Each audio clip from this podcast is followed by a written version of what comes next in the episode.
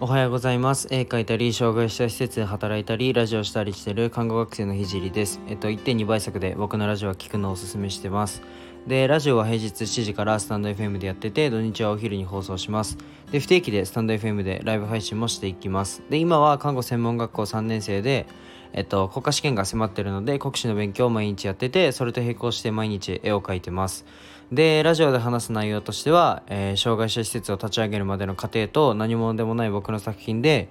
えー、世界を変えるまでの全てを発信します。で、障害を持つ方が自信を持てる世界にすることがゴールで、具体的にゴールに行くまでの過程を毎日共有します。あとは医療の最前線での学びだったり、他の職業に転用できる考えだったり、絵を描き始めて3ヶ月で全国選抜作家展に選抜された僕が日々発信をしていく中で共有したいなと思ったことを話します。まあ、夢を叶えるまでの日記みたいなものです。で、面白いと思ってた方は、えー、フォローお願いします。あと、えっと、コラボの依頼が、えっと、まあ、これ、ちょっと何回も、あの、言ってることなんですけど、ちょっとレターの方だと、あの、どうしても返信に収録をしなきゃいけないので、あの、Twitter かインスタで、えー、コラボのはい、えっ、ー、と、依頼はお願いします。で、今日のテーマは、えー、知識を持っておくというテーマで話そうと思います。で、僕は医療施設を、まあ、転々としてて、えー、まあ、来年から看護師になるんですけど、まあ、その来年は、看護師として病院で働くだけじゃなくて、その施設で、個人で、個人でも回りたいというふうに思ってるんですけど、まあ、学生のうちからできることはあるなと思って、医療、その、まあ、障害者施設を、えっ、と、回るようにしてるんですけど、まあ、そこで働いてる中で、うんと、まあ、僕のその働いてる医療施設で、まあ、目薬をする人がいるんですけど、うんと、まあ、目の手術かな？をしたばっかで、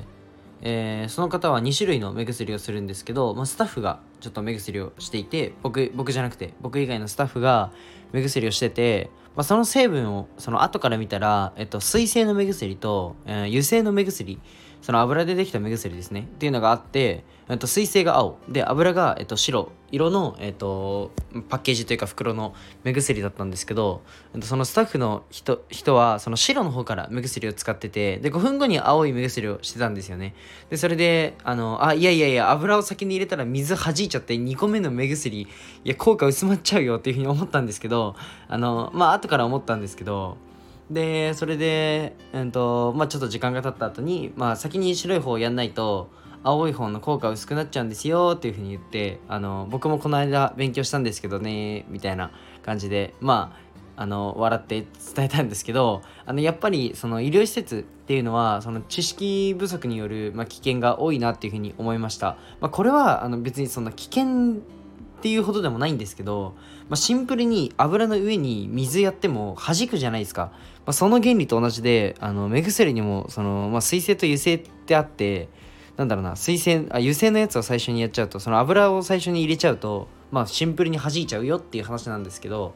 まあえっとこれはあのスタッフを責めるわけでも何でもなくてあのー仕組み的にそうなっちゃうのは仕方がなくて、まあ、介護する人が少ないその介護不足だから介護士さん不足だからこそ、えっとまあ、無資格者の方の力が必要となります。で僕の母も実際無資格で、えっと、障害者施設小児の障害子供の施設なんですけどで働いててでめちゃくちゃ利用者さん寄り添ってる介護を提供しててあ素晴らしいな尊敬するなっていうふうにあの心から思ってるんですけどあの思っててでまあ無資格者や医療的知識がない人をその否定するわけじゃなくてもちろん素晴らしい人たくさんいるしまあそんなの関係ないじゃないですかあいや関係はあるんですけど危ない危ないっていうかなんだろうなうんとまあ、最低限の知識を補える環境にその施設がないってことが僕は問題だと思ってます。はい、っていうのは、うんと、僕も施設を立ち上げるのでその時には立ち上げた時にもう全員有資格者だけでチームを作るつもりはもちろんないです。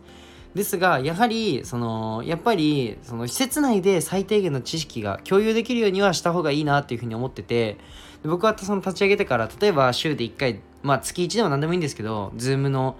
その、まあ、勉強会を毎週やるかなとかまあ月1でやるかなとかそういうのは考えてます。で必要な知識もあのなんだろうな働きながら得られる環境っていうのは僕は素晴らしいと思うので、まあ、その辺も深掘って考えていきたいなと思いました。なんか今日はえっとまあ、最近喋ってるのは施設の話とかまあそうだな周りのまあ、社会人の方とかに全然僕愚痴を言いたいわけじゃなくてこういうことがあったから、まあ、自分が立ち上げる時はこういうふうにしていこうっていう話なので全然そのなんだろうな周りを責めてるとかそういうわけじゃなくて、まあ、全然これってこの話って全然他のことにも転用できることだと思うので、えっと、共有しました。じゃあ今日はこの辺で終わりたいと思います。じゃあバイバイ。